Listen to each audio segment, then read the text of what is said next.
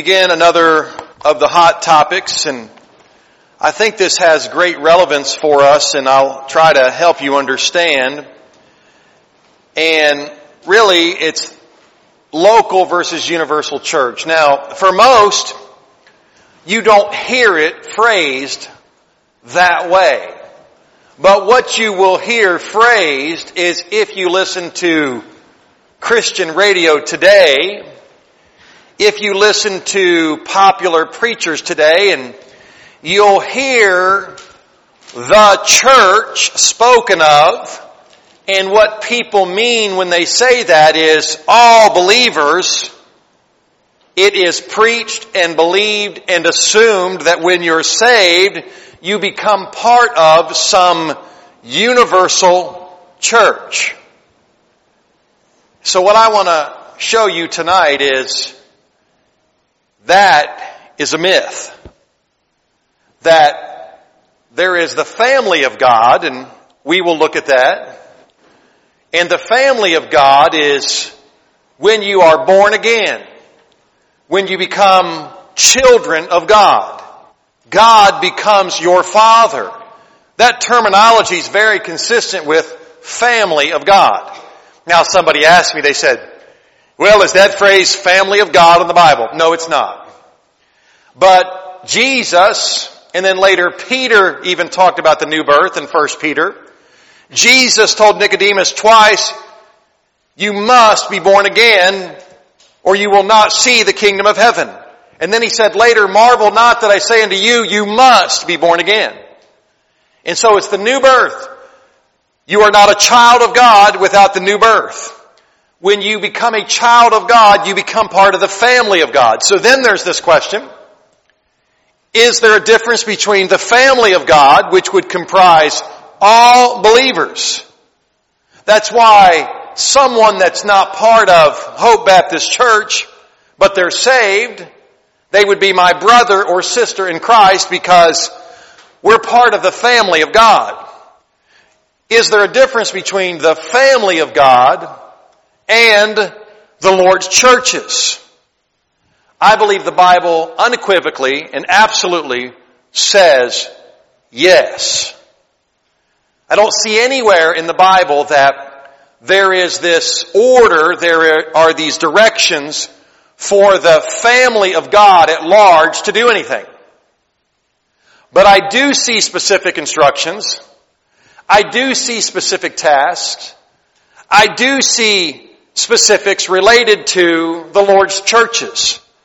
And so let's take a look at what the Bible has to say. And I want to grab one more thing here so that I actually know, because I hand wrote the outline for our ladies that do that. And so I want to make sure I know their outline, because this is one that we're going to look at a number of passages here first. So let's first look at church defined, the church defined. And so there are really two options that are spoken of today. There's two options. One is local or visible assembly. Local visible assembly. Now, I want to tell you, I only use that terminology because it will help you understand, because there's so much confusion today. And I want to tell you this, all you must do is you must be born again. You don't have to be a Baptist to go to heaven. You don't have to be baptized to go to heaven. You don't have to be part of one of the Lord's churches to go to heaven. But you must be born again.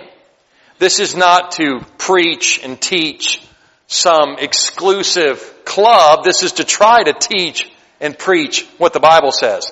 But when I use terminology like local, visible assembly, it's sort of like saying wet water. And how many of us say, would you like some wet water? You'd be like, weirdo. What are you talking about, wet water? What other kind of water is there?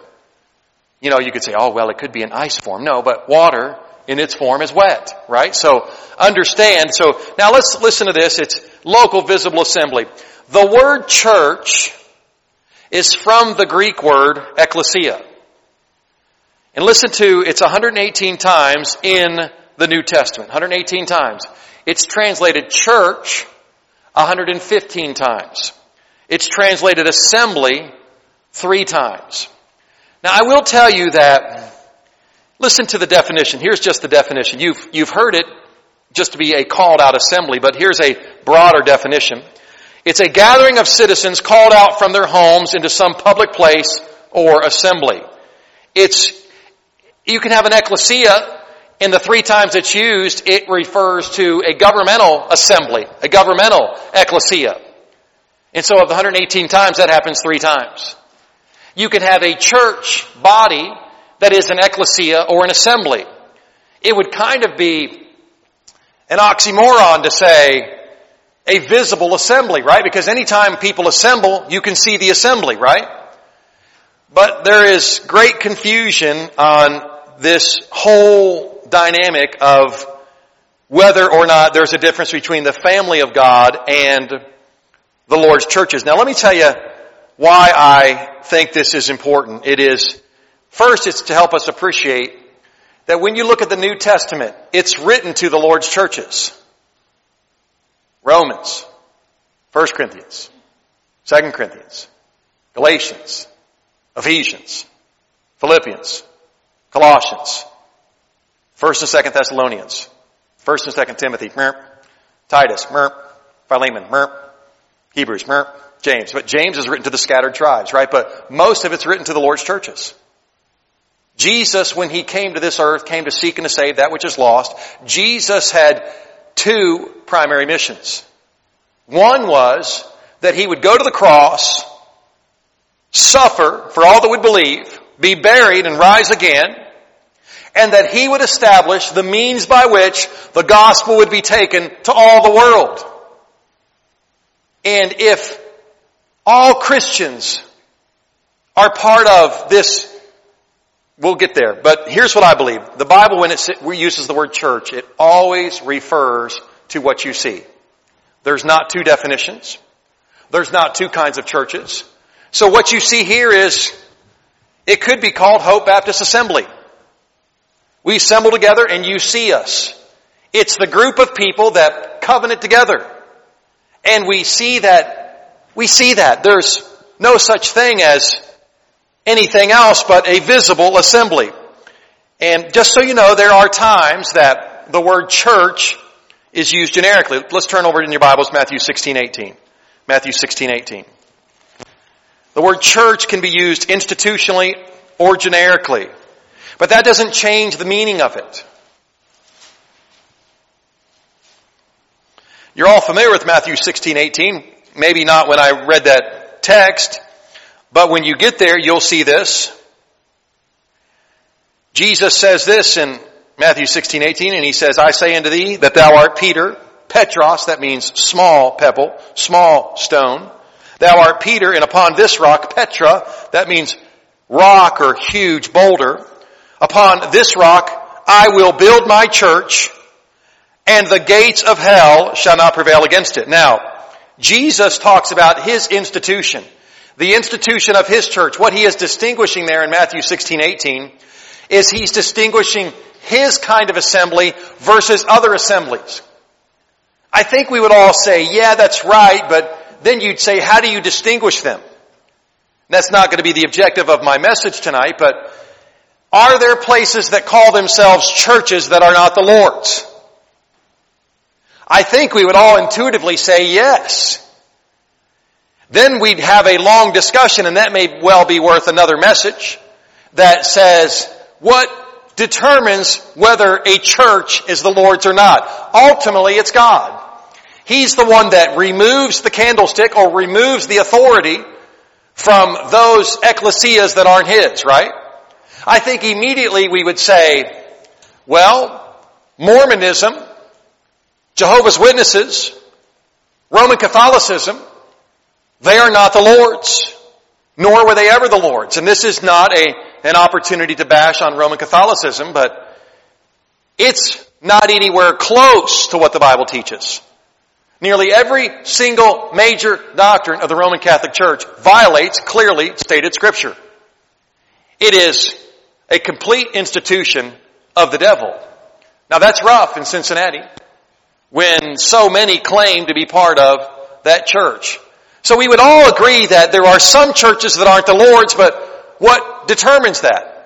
Well, it's the Word of God. So when Jesus established His kind of assembly, Matthew 16:18 isn't talking about some generic, invisible church. It's important. Look over to Ephesians 5:23. Let me show you a verse that people like to use that try to teach that there is something bigger than local assemblies.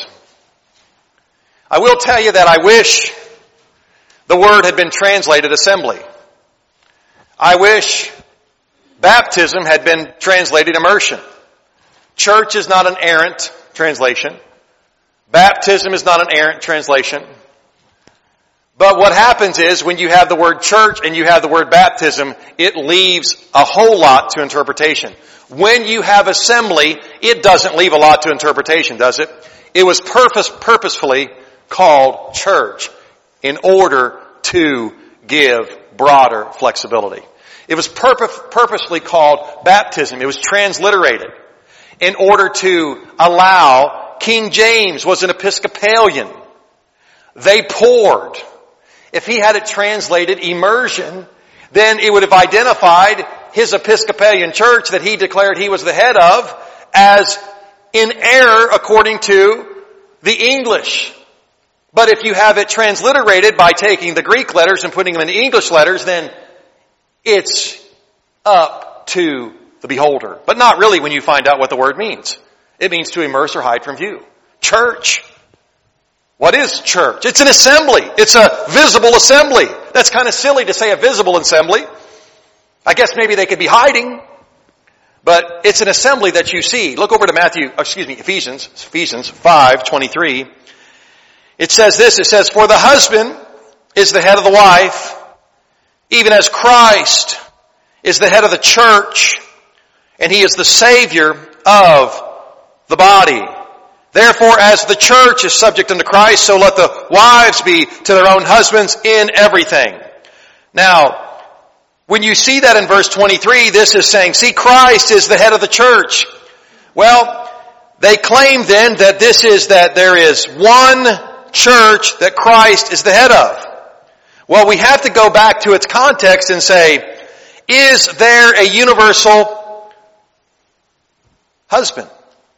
Is there a universal wife? Because the husband is the head of the wife. He's talking generically and institutionally. If I use the word and I say, the automobile, you know I'm talking generically about the automobile, right? You don't imagine that there's some mystical, invisible automobile out there, do you? You clearly understand by its context that I'm speaking generically about the automobile. Jesus, as He says that Christ is the head of the church, He's the head of every single autonomous, independent church of the Lord Jesus Christ. He is the head, just as Randall's the head of his home. Jesus is the head of every one of his churches. Just like, Dean, you're the head of your home, but there's not one husband that's the head of all the wives. Jesus is the head of each individual church. Is that impossible for Jesus to do? It's not. It's not inconsistent. So what you have to be careful of is that you don't see generic or institutional uses of the word church and assume that it must be talking about something else. If you listen to modern popular music, you will hear it. You will be inundated with this. And so you say, well, why does it matter? This just feels like some kind of mumbo-jumbo that doesn't matter. Here's why it matters. Do you know there are many that attend our church? And they are good-hearted, believers in Jesus Christ, but they do not understand even the concept of joining one of the Lord's churches. That's foreign to them. I know if you've grown up and you were a Baptist that you take that for granted. But I will tell you this, that I meet people that I absolutely know by their testimony, by their evidence, by their fruits, as much as I can know that they're believers in Jesus Christ.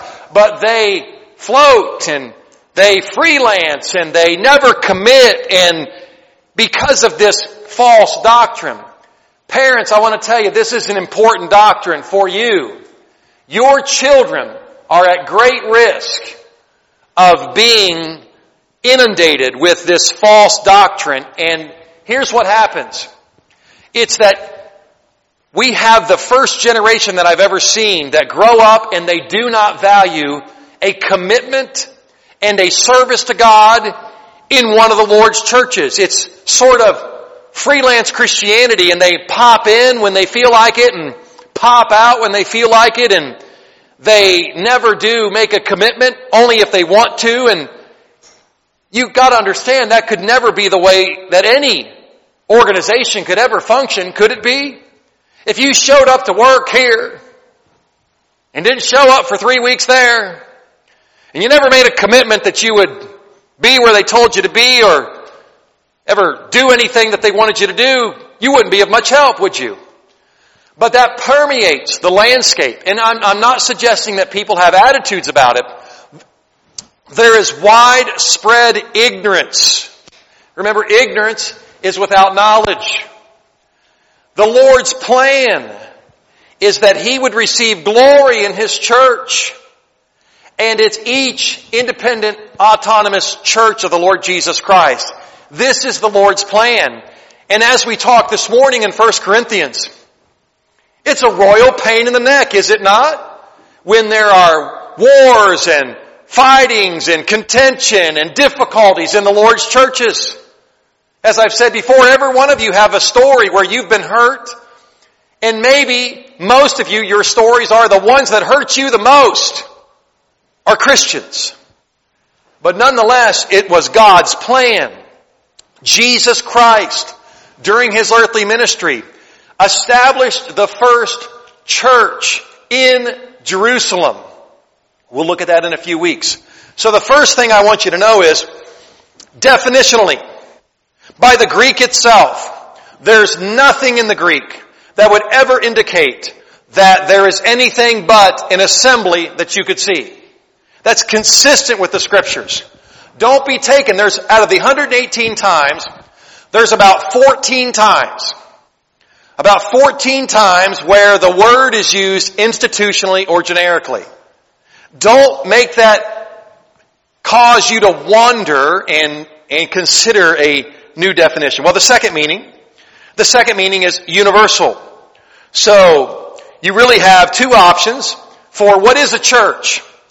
You have that it is a local visible assembly. It's what you see. When people come to a church, they expect to see people that are committed together, but it's not just freelance, it's a commitment. Now that is a foreign concept to many people today. It is amazing. But then there's this universal church. Now I will tell you that there are many good teachers and preachers that hold to both universal church and local church, but the problem is I don't see anywhere in the meaning of the word, nor do I in the text of Scripture, that would indicate any way, shape, or form that there are two kinds of churches, local and universal.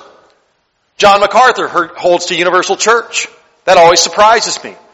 He's a man that meticulously studies the etymology of words and breaks them down, and yet he has bought into this concept of a universal church. And so what you'll see is there's two options for a universal church. It's visible or invisible. So, do you know what the word Catholic means? It means universal. The Roman Catholic, or if you will, the Roman Universal Church, they claim, now you could talk to 1,000 Roman Catholics and they would deny this till they're blue in the face, but it's absolutely true dogma. It's the fear they put, but they water it down any time. When you have a false religion, all you do is you adapt and adjust because you don't want to offend anybody. You just want to keep them in your clutches. You following me? So ignorance of Roman Catholics should not be surprising. Here's the reality. The sad part is there's widespread ignorance of Baptists. In Baptists, we should be known for meticulously studying the Word of God. But the Roman Universal Church, they claim, and this is in the Council of Trent, go Google it, by their own words, if the Pope has never reversed a previous council, then it was ex cathedra and it is still valid today, and he has not reversed that. It says that if You or I or anyone that is not part of the Roman universal church, let him be anathema, or that word means accursed or damned to hell. Do you understand now when Roman Catholics so feared? You ever been around Roman Catholics and they absolutely fear being excommunicated? You ever see that? Because they do understand what's behind that teaching. They do understand that if I've been excommunicated from a Roman Catholic church, the teaching of the church is, you can't go to heaven now, you've been removed, and now you're doomed. Now, then they would say there's hope in purgatory, though that's nowhere in the Bible. So, it's clear, you'll see it, a better understanding when people are worried about being excommunicated. Now, is church discipline a biblical concept? It is. Is removal from a church a biblical concept? It is. Now understand this. If we're all part of the church already, if you get removed, if you're part of the church by salvation and you get removed, consistency would mean that you're not saved, right? You see, because when you're saved, you become part of the family of God, and we'll see this in a little bit, and you know this, the way you become part of one of the Lord's churches is through scriptural baptism, right? That's how they were added in Acts chapter 2. Now, we'll see this later in 1 Corinthians chapter 5 as we get there. Church discipline that says, remove such an one from church membership. And the reason why someone would be removed from church membership is for the destruction of the flesh. Now, there's a concept there, is it not? That when we would be part of one of the Lord's churches, there's special blessings. When you're removed from membership of the Lord's church, apparently Satan gets more access to the flesh. Is that consistent with Scripture? Because the objective is never to, when somebody's removed from church membership, kicked out, never come back, hit the road, Jack, never, no, that's not the point. It's always restoration. When someone's removed from membership, they are removed so that Satan will have more access to them because there's protection in the Lord's churches. You see, that's why the Comforter was sent. The Comforter was sent to come alongside His churches, and there's great blessing and great protection. You know, the Holy Spirit already existed. You understand that, right? And so the Holy Spirit was sent with a special mission. Not that it began the indwelling. We may talk about that in a future hot topic, but just so you know, that the Roman Universal Church, the Roman Catholic Church teaches that if you and I are not part of that institution, that we are to be anathema, accursed, or damned to hell.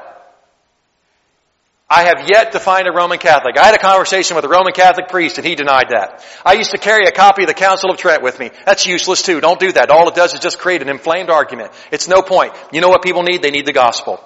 Don't you argue with people and fight over this. This is not even for you to have a discussion with most people. This is for your benefit, and parents, I want you to know this so that you teach your children the importance of being part of one of the Lord's churches, committing yourself and serving Him so that they don't grow up with this freelance Christianity concept that says, well, you know, que sera, sera, what will be, I'll just kind of serve the Lord like I feel it, but you know what? The Lord says this, that He established His churches for His glory and we ought to be a part of it. And so, you see the visible. Now then what happened is this. Then you say, okay, we have a universal visible. What's the universal invisible? Well, the Protestant Reformation. You understand this? Baptists aren't Protestants. You know what Protestants are? Protestants are still Catholic. Do you know that? They are Protestant Catholics. The goal of the Protestant Reformation was that they would correct and reform. Have you heard them called reformers? Their goal was to reform the Roman Universal Church so they would reform her and get her aligned more scripturally. Now here's what happened. You get people like Martin Luther, who by all evidence was probably a believer, though he had a lot of sin issues just like you and I. He hated Baptists. And you get a guy like Martin Luther, he knew that salvation was by grace and faith in Christ alone. It was grace alone. Martin Luther realized that. And you do understand the Roman Catholic Church teaches faith plus works. That's blasphemy. That's not the true gospel. I don't say that in hate. You know this, just so you know. I do pay attention if we had a Roman Catholic audience, and I know this will go on the web, and I'm okay with that, but if we had Roman Catholics here, I'd be much more gentle. But since we don't, I'm going to be clear with you so you understand. Remember, this is important for you and your children so you can minister to people better. This is not something for you to get into an argument about. You see, we misunderstand truth sometimes. Sometimes we take truth and we take it as an intellectual exercise. All truth should lead to practical benefit. Don't look at truth as some intellectual exercise. It should lead to something that Christ wanted, or it's not truth. You following me? So don't get in arguments with people about this. We can have discussion, but this is for your benefit. Now, the Protestants, they realized that the Roman Catholic Church was so messed up that they couldn't be part of it. They were true believers, and they said, we can't be part of this. But you see, they knew the teaching of the Roman Universal Church, right? The Roman Catholic Church. They knew that when they left the Roman Catholic Church and they were ultimately excommunicated, they knew what the Roman Catholic Church was teaching. They knew that said, wait a minute. Martin Luther said, I know I'm a Christian. And so you can know. You meet many people and they say, well, you can't know. It's because they don't know the Bible. Wouldn't that be a terrible father that would say you could never know that you have a home in heaven? That he wants you to guess the rest of your life? That's a father that is manipulative. That's not God. He made it so crystal clear. And then he said, here's the evidences so that you can know. Well, the Protestants came out and they're like, you know what? I know I'm a Christian. And they said, so the church, you see, what they should have done was look around and say, Jesus said in Matthew 16:18, upon this rock will I build my church, and the gates of hell will not prevail against it. Death will never come to the Lord's church. Well, if it's not the Roman Catholic Church, what other kind of church exists? You know, they all knew about them. Calvin knew about the Baptists, right? He called them ignorant cobblers, and because we are always common people, right? We didn't have the sophisticated degrees. We weren't highfalutin enough for them, right? And so what they should have done is say, it's not this institution, so where is the Lord's churches? And you can find them. Now, it is becoming harder and more difficult, is it not? It is a struggle today to find a church that will hold to the truths of God's Word and really love Jesus Christ and love souls. I'm not saying we're there yet. You following me? We got a long way to go. But that's the goal, is it not? That we would preach the truth, preach it in love, and that we would love Jesus Christ and love souls, and this would be a dynamic place to be that is a refuge for believers and a refuge for the lost, and we would care for the lost. That's the goal. We're not there yet. We're not there yet. So the Protestants came out and they said, I know I'm a believer. And they said, the church must not be visible. It must be invisible. You don't see it in Scripture. You don't see it in Scripture. Now let me show you then quickly. Look over to Acts chapter 2. Acts chapter 2.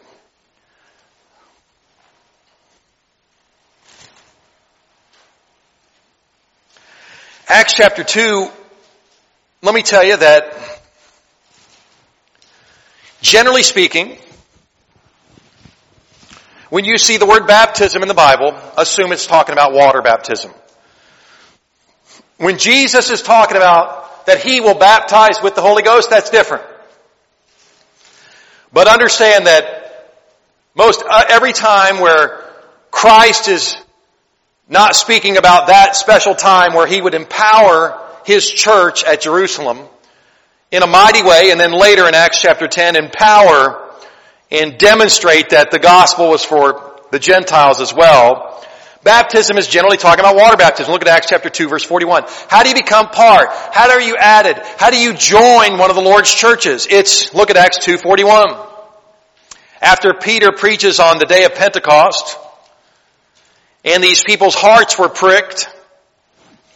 3,000 souls, look at verse 41, it says, then they that gladly received his word were baptized. You see, baptism's for believers, for those that gladly receive the word of God. That's why we don't baptize babies.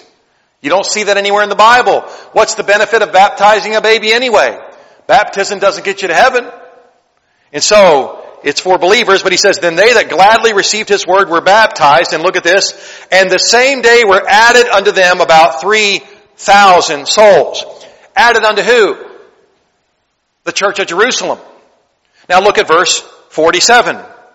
It continues that they were in one accord, and they did eat meals in gladness and singleness of heart. But look at verse 47. It says, praising God and having favor with all the people, and the Lord added to the church daily such as should be saved. Now what's interesting is, I might get some people that'll say, see, it says the church. That's because at this time there was one church.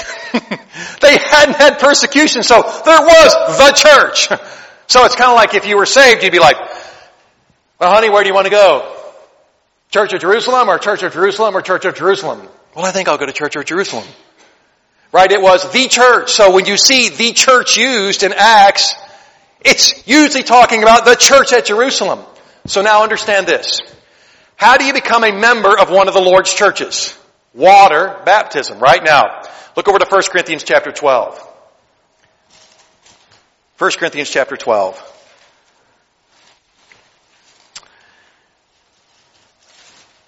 Protestants knew this. You see, the Roman Catholic Church still practices closed baptism. Baptists practiced closed baptism. What that means is, the only kind of baptism that we will recognize is baptism by a Baptist church that recognizes baptism by a Baptist church that recognizes baptism by a Baptist church. It's closed baptism. The Roman Catholic Church would only recognize baptism by a Roman Catholic Church of a Roman Catholic Church of a Roman Catholic Church of a Roman Catholic Church, you see. When the Protestants came out of the Roman Catholic Church, they knew how you were added to a church. They knew that. You see, because you understand what Roman Catholics are, right? They're Baptists gone bad. I mean, the church at Jerusalem, look, I'm a Baptist because I believe that's the kind of church the Lord established. If you think it's a Presbyterian church, go be a Presbyterian. And so I don't say that to be a smart aleck, but I'll tell you this, when Jesus said the gates of hell will not prevail against his kind of church, I want to be part of one of his churches. And we know there are a bunch of false ones, so you got to do some work, right? What kind of church represents his church, right? And so the Protestants came out and they knew, well, the way that you are part of this Roman universal church, this Roman universal visible church, is through water baptism, right? And they said, but I know I'm saved. And they said, well, the church is universal invisible. Though nowhere in the Bible do you see that this invisible church ever does anything. Nowhere in the Bible do you ever see that we as all believers ever coordinate anything. Do you see that? I don't. Not that we don't fellowship and love one another and have fellowship one with another with believers in Christ, but I will tell you this, it's enough for us to figure out how to cooperate together, is it not? But let me show you what they teach in First Corinthians chapter 12, verse 13. Look at this. For by one Spirit are we all baptized into one body, whether we be Jews or Gentiles, whether we be bond or free, and have been all made to drink into one Spirit. Now let's just pause there. Here's what they'll teach. For by one Spirit are we all baptized into one body, whether we be Jews or Gentiles, whether we be bond or free, and have been all made to drink into one Spirit. They will teach this, that you are baptized by the Spirit into the universal body of Christ. This is their only text that they have. They knew this, that you become part of a church through baptism. So it must be some kind of mystical baptism. So they said the baptism with the Holy Spirit, and it is still taught today. For those adults that were in Sunday school last week, and Eric, and I wouldn't have said this if he hadn't, he read a statement that talked about baptism with the Holy Spirit into the universal church, and he goes, and he must have known that, and he'd be okay, he'll listen to this on the way home Wednesday. He must have known that wasn't quite right. He goes, you agree with that, don't you, Pastor? And I thought, I really, don't ask me that. And so I sat there, and so then I smoothly just said, no. I didn't know what else to say. And so it's a false teaching that there is the baptism with the Holy Spirit. Now, we will look at that more fully. But I want to tell you this. Now let's look at verse 13 with its understanding of the context. I want to tell you this. First, who is the book of First Corinthians written to? The church at Corinth. Okay? And it's also written to all those that would follow. But look at this in the context of it's written to the church at Corinth. For by one Spirit are we all baptized into one body. Now, understand this. Do you know this? Who adds to the church? God. God does, right? I say this regularly. If you're waiting on me to ask you to join the church, it ain't going to happen. I'm not saying that if somebody asks you, say, well, you ought to join the church. I want the Lord to add you. In fact, I want it to be of the Spirit of God. I want it to be by the Spirit. You following me? Verse 13, I want it to be the Holy Spirit that leads you to be a member of Hope Baptist Church. For by one Spirit, that's what I want. I want it to be of the Lord. Do you know this? Someone asked me the other day, they said, do you think God's given you the ability to manipulate people? And I said, well, I don't know if I'd put it that way. But I said, I know I can move people. And there's a great responsibility that I try to do it and move them toward what's good. And so it is this. I want it. So that's why I'm not here to sell you on membership in Hope Baptist Church. I want it to be by the Spirit. You follow me? Now let's look at verse 13. For by the Spirit of God are we all baptized into one body. So with this, for those that want to be part of this church, they need to be led by the Spirit and have scriptural baptism so that they can be part of one body. You can't be part of two churches at the same time. Did you know in our Constitution, it seems a bit silly, but it says you cannot be a member of two churches at once. I think that's because I've used constitutions from past. It's because there was a problem with that. I'll be a member at this church. I'll be a member at this church. You can't be a member of two bodies at once, just one at a time. So, for by one Spirit are we all baptized into one body. And so this, it's by the Spirit. We want to be led by the Spirit so that we are part of one body. Whether we be Jews or Gentiles, it's whether we be bond or free, we have all been made to drink into one Spirit. Look at this, verse 14. For the body is not one member, but many. He's speaking specifically to the church at Corinth here. Will you allow me to continue? This is such a great verse. We will do this in detail when we get to chapter 12 in a couple years. And so that's why we're doing it tonight. I love Corinthians. It's going to take a while. But look at verse 26. If this is referring to some universal church of all believers, look at verse 26. And whether one member suffer, all the members suffer with it. Or one member be honored, all the members rejoice with it. Now look at verse 27. Now you are the body of Christ and members in particular. Who's he talking to? Church of Corinth. Now I want to tell you this. I should have Googled it to find out some kind of tragic situation of somebody in Czechoslovakia. That sounds cool. That's just sounds like a Czechoslovakia. And so find out some believer that suffered in Czechoslovakia. I think it happened yesterday. Did you suffer? What happens if I would have died yesterday? Would you suffer? Because you love me. You know, if you get a new car, if I'm right with God, I won't be envious and jealous and hateful and mean and try to think that you're, you know, a bit too materialistic. You know, all those, we struggle with those, but I will rejoice with you, hopefully. Because you know what I want to see? I want to see God use you mightily. I want to see you grow up and love the Lord. Oh, man. But his best chance is by watching you. Do you know this? I know this. When I'm so glad your surgery went well. I rejoice over that. And you make me never want to have gallbladder issues. But I love hearing about your lives. I love hearing about all your lives. When something good happens, I rejoice. When you pain, I pain. Not nearly as much as you. But I didn't suffer for anybody in Czechoslovakia, did you? When it says, and you are the body of Christ. You see, I want to tell you this. Those that believe in the universal church would never state that Corinth was an independent, autonomous, fully functioning body of Christ with Christ as their head, and that they had a head, eyes, nose, fingers, hands. That's all talked about in this passage if you're wondering. Why is he going through that detail? Because each church is a fully functioning church. Now listen to this. When we get to 1 Corinthians 12 in a couple years, that we're going to talk about gifts. Now, you should be looking this up prior to this. You should know your gifts. What are the gifts that God's given you? Because that will help you function better in this church, so that you know the gifts that you should be using for the glory of God to help you function in this church. You know, it's a train wreck, right? If somebody says, well, I should be preaching. And they're horrible. You know, it's like, oh, I'm sorry, no, God didn't gift you that way, right? It's just like if, when I've gone through the gifts. Romans 12, 1 Corinthians 12, go through them. Do you know this? And when you understand the gifts God's given you, it should be to God's glory, but you should leverage them.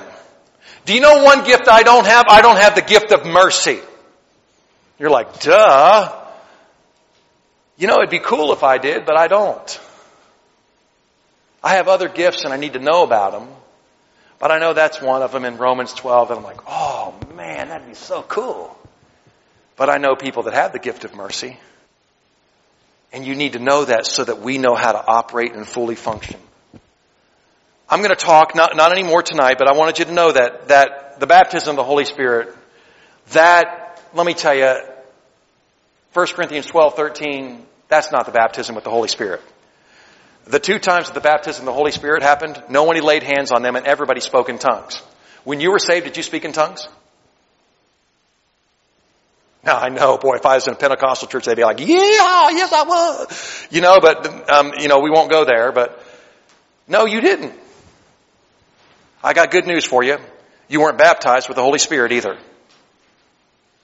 You were saved by the quickening of the Holy Spirit, regenerated and born again by faith in Jesus Christ and repenting of your sin. Isn't that good news? And you were made a child of God. And then the next step of obedience would be scriptural baptism, is it not? And that's when you join one of the Lord's churches. And so my whole point, why this is so important to me, why this is so passionate, I will tell you this. In 30 plus years of ministry, not as a pastor, but just in ministry, I've done it. I'm telling you this. I see the landscape changing dramatically, and it is changing so rapidly in the last 10 years that I will tell you this. Most people, if they ever listen to this message, their head would be spinning. They wouldn't know what I was talking about. It's such a foreign concept that they would think I'm some kind of elitist, that I'm some kind of weirdo. But this was common teaching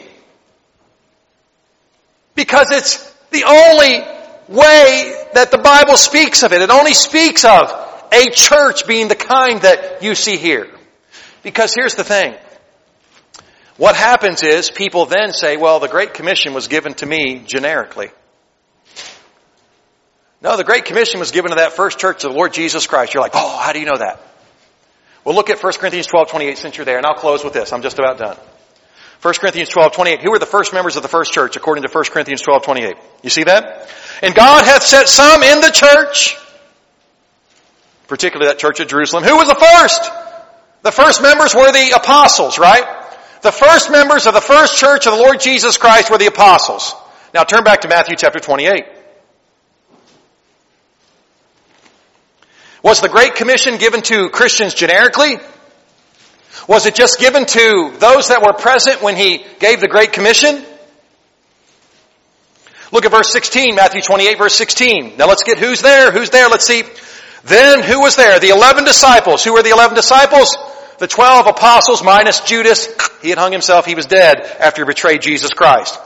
Then the 11 disciples went away into Galilee, into a mountain where Jesus had appointed them. Verse 17. And when they saw him, they worshipped him, but some doubted. Probably Thomas. Verse 18. And now Jesus came and spake unto them. Who did he speak to? Who did he speak to? The 11 apostles, the 11 disciples. And he said, all power, that's the word for authority. It's not dunamis, which means, explosive power. That's the word for authority. All power, all authority is given unto me in heaven and in earth. He commands the 11 apostles, I'll tell you this, this great commission is given to the Lord's churches. Uniquely and specially. Because most people understand this. Most people know you can't go baptize people yourself as a Christian. Because if this is just written to Christians, then go baptize them in your backyard pool. But most people go, I don't think that would be right. I did talk to one guy, this is always going to happen to me. I said, nobody would think they had the authority to baptize. And he goes, well, I baptized my own son in our bathtub. And I'm like, well, there's occasional nuts that live, but I didn't tell him that. But the guy I was talking to said, well, I did. I'm like, okay, most people. 99.9999%. You are the 0.0001. Great. Thank you for meeting me. And so, but it's like this. Most people understand this. They understand that I don't have the authority. I don't have the authority. I had somebody that was upset the last time they were here when we had the Lord's Supper. And it's just for our membership. And so I went and visited him. And I asked him this question. I said, well, you have any unleavened bread here? She had any unleavened grape juice? I said, you think we can have the Lord's Supper right here? He said, no, of course not. I said, who has the authority to administer the Lord's Supper? They said, churches. I said, spot on. See, they understood that truth. And I said, the only difference here is that we just believe it's for this specific body of believers. It's not to be exclusive or to be mean-spirited, to be hateful. It's that's what a church is. You see, and understanding this as a church helps us understand closed communion, right?